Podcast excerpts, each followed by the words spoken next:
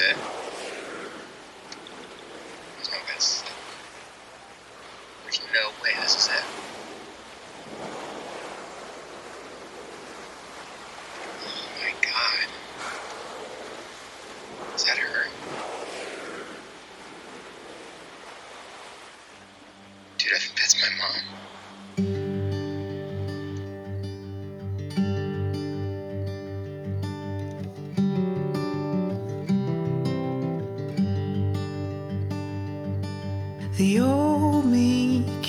Town, and I sat beside him at a seaside bar. The other day, I heard an agent friend of mine talking about this script he read. Said it was the worst thing he'd ever seen. I interrupted, asked if I could read it too. It's one of those things you do as a writer. When you hear something's awful, you kind of need to see it, breathe it, hear what it sounds like. I guess it's not that dissimilar from when I'm feeling down about how I look. Go to Walmart at midnight on a Tuesday. He said yes. I read it that night. I thought it was pretty good.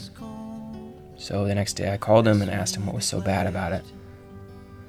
He said, well, he hated that the main character died in the end, that it made it so unrelatable, not what audiences wanted. I remember thinking those two aren't mutually exclusive. Maybe we don't want to see a main character die, but if I'm being honest, I think sometimes dying is more relatable than living. My name is Daniel. It's not my actual name, but it's how I refer to myself and how I've asked others in this series to as well. A little preface here. You've already picked up on it because I've told you, but I'm a writer, although I won't tell you what, and as the season progresses, you'll know why I don't tell you my name. Eventually, I'm sure it'll get out, and then you'll Google some of the things I've written, and you'll make some connections between the stories I've put into the world and the one I'll tell you here. And there will be some inferences about people and plots that, to be honest, I'm just not that comfortable being open with yet. I'm not sure I ever will be, so the best I can hope for is a slow burn. I suppose that's the beauty of something like this. It's unabashed yet anonymous, honest yet hidden. Who knows if anyone will even find it? It's kind of like the solution to the paradox of writing. Being able to put a story into the ether without worrying about vacuuming up whatever space you left yourself to breathe. In the two decades I've been writing, there's one story inside me that is at the heart of almost everything I do, and yet, at every awards ceremony and honorary luncheon, I've kept it to myself, locked away like the memory I sometimes wish it was. So I'm telling it now for two reasons. One, the woman in question has died, and so my story can no longer steal her air even if it wanted to. And related to that, I know she died because after all these years of looking for her, I finally found her. Only for her to pass about a month later in some weird cosmic middle finger to everything I thought I had. Two, I don't think I'm far behind.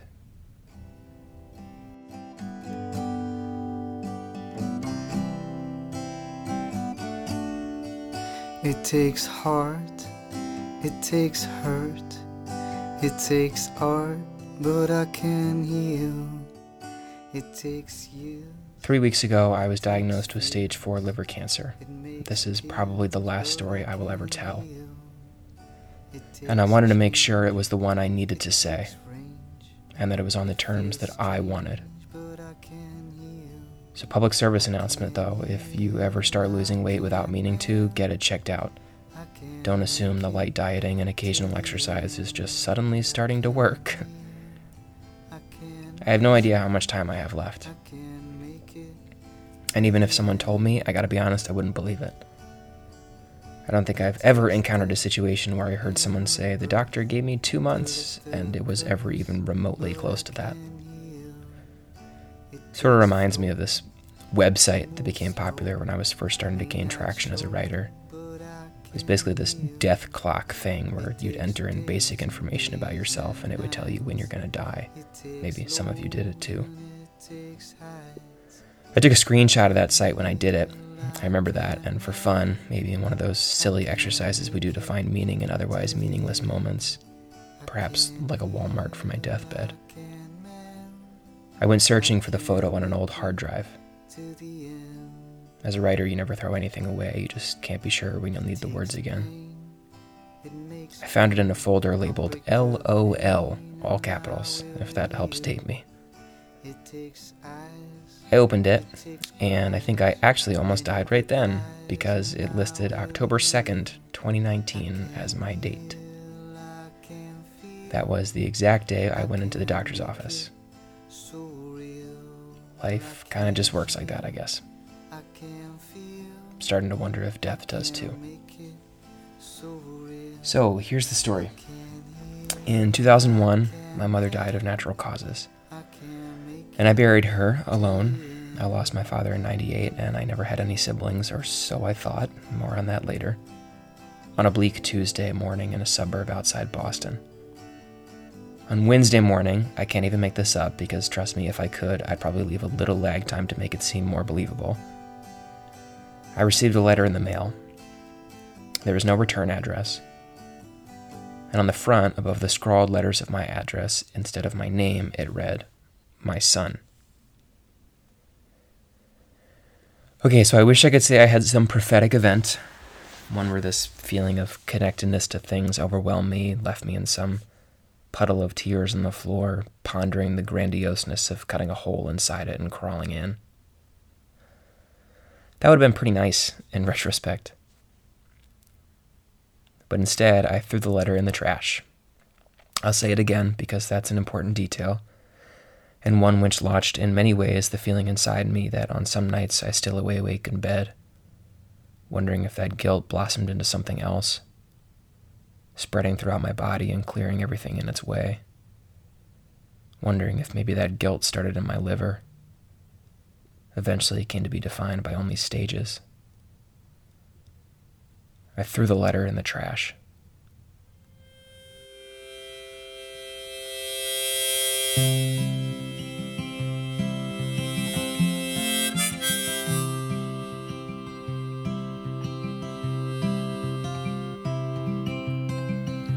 It wasn't supposed to go this way when I met you yesterday. I didn't need you. Trash came Monday morning. I lived in an apartment, so it all goes down a chute. It's basically impossible to track once that little metal door is closed. And Monday afternoon, I woke up and I'm a writer, so setting my alarm for noon isn't that strange. I went to get breakfast, brunch, at Denny's, don't judge me. My mom and I used to go on Sunday morning dates there after my father died. I remember hoping she wouldn't care that I went on a Monday. That I didn't want to upset whatever ghost might be wandering around the kitchen where my microwavable eggs were being cooked. I remember thinking that because it was only later when I processed how strange that was.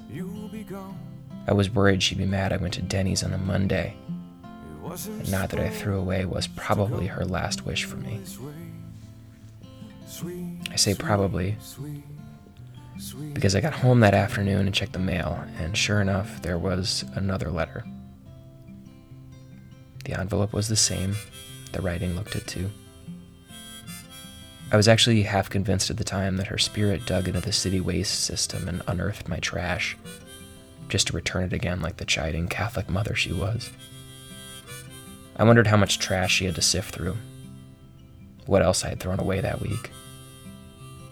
It's the same week she died, so nothing too crazy, I'm sure, although I did smoke a cigar and I did have a one night stand with a girl I met on the subway that day, riding around trying to figure out how to write a certain character I'd been working on so she may have found remnants of either one, although, if you ever knew her, you'd understand that it's the cigar wrapper that would have sent her to an early death if she'd found it.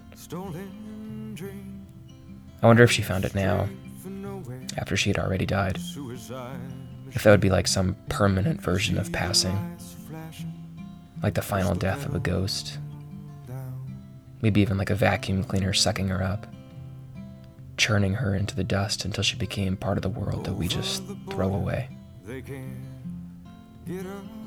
It wasn't until years later that I would discover she sent two letters. She knew I'd probably ignore the first. I don't know if she thought I'd toss it in the trash, but hey, she didn't know me better than anyone, so it's possible. I opened the second letter. I won't read the whole thing here on the first episode. I'm a writer, after all, so can't give everything away right out of the gate. But here's how it starts. And again, I'm replacing the name she actually used with the one I'm choosing here. Dear Daniel, how are you? Probably better than me since I'm dead. she had that weird religious sense of humor about death. Makes me laugh even now. Where it didn't really happen to you so much as you happened to it, and so you had an excuse to make a joke of it. She continued. I never wanted to do this by letter. To be honest, I'm not even really sure how to do it, so here goes. I'll be as honest and blunt as possible. If you're reading this, then I'm gone, and the executor is following out my last requests. And if that's the case, then you know that time is precious and you don't have seconds to spare on words without meaning.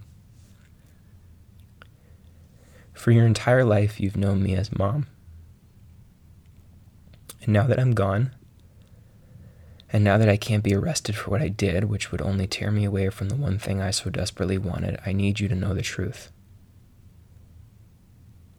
I am not your mother. At least, not the way you think. When you were six months old, or at least that's the age I guessed you were, your birth mother took you to the state fair, where we met at a bar. One of those pop up tents where parents and single people seem to share a common interest. She sat down next to me, you in the stroller asleep in a gray onesie and pants that looked way too hot for the summer weather. And we got a little drunk. I told her about the miscarriages and the disputes with the court over the insurance bills and the problems with the adoption process. She told me about her husband, your birth father, and how he was a drunk. Ironic considering where we were, I know. Who didn't support her or you, and how sometimes she wished you'd never been born.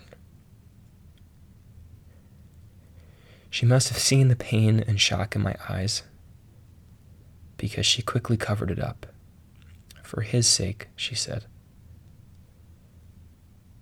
I did not believe her. Or maybe I just didn't want to. About 30 minutes later, she needed to pee. She didn't want to wake you up by bringing me with her, so she asked if I would watch you for a minute. I said, Of course. And in exchange, she offered to pay for my drinks. She put her card on the counter and walked to the restroom, probably 50 yards away. To this day, I often think she never had any intention of coming back. That she knew I was meant to be your mother more than she was. But I'd be lying if I said I ever gave her the chance. I watched her open the door, and while the bartender was running her card, I stood up, grabbed my purse, and pushed you away. The fair was a zoo that day, it always was. And I was off the grounds before the lockdown ever started.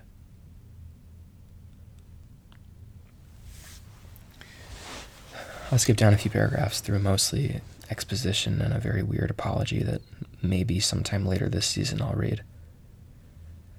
To this I need you to know who your real mother is. I don't know a lot of details. We only had one conversation. And all I know was the stuff I saw in the news. I never wanted to pull police reports or look up your name later in life.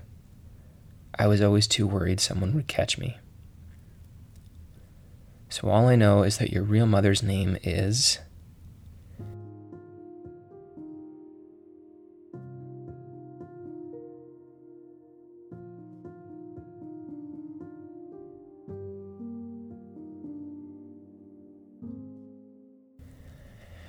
And I kid you not, At this point, the letter becomes almost indecipherable.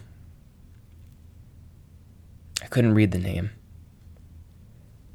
And I couldn't shake the feeling that if I had opened the first letter instead, maybe the name would be clearer. That maybe by the second time it had somehow become too much for her, too real. And the letters were written like she was in the throes of a shaking hand, although it's worth noting the paper showed no signs of faded watermarks. I don't think she cried when she wrote it. I don't think she felt that particular emotion about what she did at all. I won't tell you about the meetings with handwriting experts and a rather weird encounter with a Norwegian man named Lars who actually asked me to meet him at an IKEA, who, despite his barriers to the English language and what I was convinced was actually a setup for a sting operation or some weird Craigslist killer type thing. He was the first one to successfully identify the name. But even then, my kind of mother had only used my actual mother's first name Melanie. She hadn't capitalized the M, which was what made it so hard. So there I was, standing in the kitchen of my apartment, smelling the Denny's eggs in my clothes as if I had rolled around in them, reading a letter from the woman I thought was my mom telling me that she kidnapped me from my actual mom, who apparently didn't want me in the first place. That was the beginning of a lot of things for me. It was the start of a drinking problem that even today hasn't stopped, even though I have not had a drink in 961 days. Thank you very much. But if you're a fellow alcoholic, then you know how that weird description works. It was the start of a gambling addiction that definitely hasn't stopped, even though I haven't gambled in uh, seven hours. it was also the start of my writing career in earnest. When suddenly the words charging through my brain would knock little keys over with my fingers in a way that didn't seem to care about doubt and loathing and that overwhelming feeling that anyone who tells stories for a living worries about. That what you have to say isn't interesting. That your stories aren't worth telling.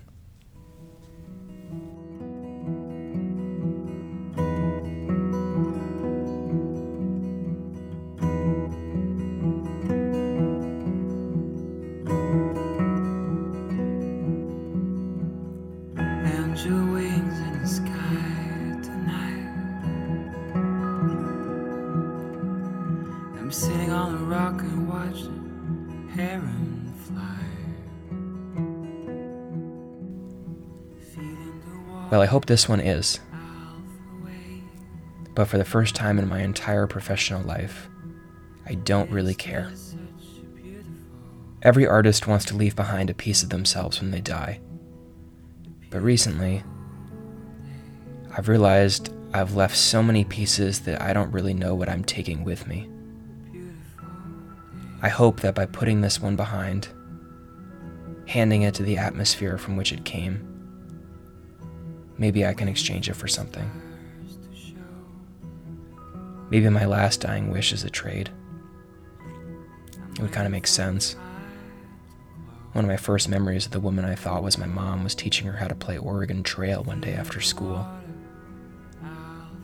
I'll trade my ox and my wagon and everything inside it, just to have one day with the woman who gave birth to me to have one moment where she held me in her arms and wanted me, really wanted me. To the point where even now it gives me comfort to think of her returning from the bathroom at the state fair, collapsing to her knees, crying. If for no other reason, one memory. The emotions of a person who has something taken from her that she actually wanted. I would give almost anything to have a memory of that woman calling me by the name she gave me. That letter was the start of an identity crisis. And yet, oddly enough, that identity crisis is what gave me an identity in the first place. The same one I have now. The one that's even me allowing me to have a career where someone at some point might find this thing and listen to it. Maybe not. Maybe no one will find it until it's too late. when the cancer has put flags in every organ of my body, claiming victory and then spreading again, giving birth to more cells that, in a strange solace, I can at least take comfort that something inside my body gets to spend time with its real mother. So here's the full story. All its twists and turns laid out over this season. My final toe dip into the ocean of things I'll never quite understand, but pretend to in order to make other people think they do. How I spent 20 years traveling the world and shaking hands with people I had no business knowing, pretending that all I was doing was trying to find the perfect word, the perfect phrase, the perfect title. When in reality, I was just trying to find the most normal thing possible love, even if it's unrequited, in the form of the woman that was my mother. I hope you'll join me. And I hope maybe you'll find something too. Oh, I've been searching, searching as far as I could, but it doesn't matter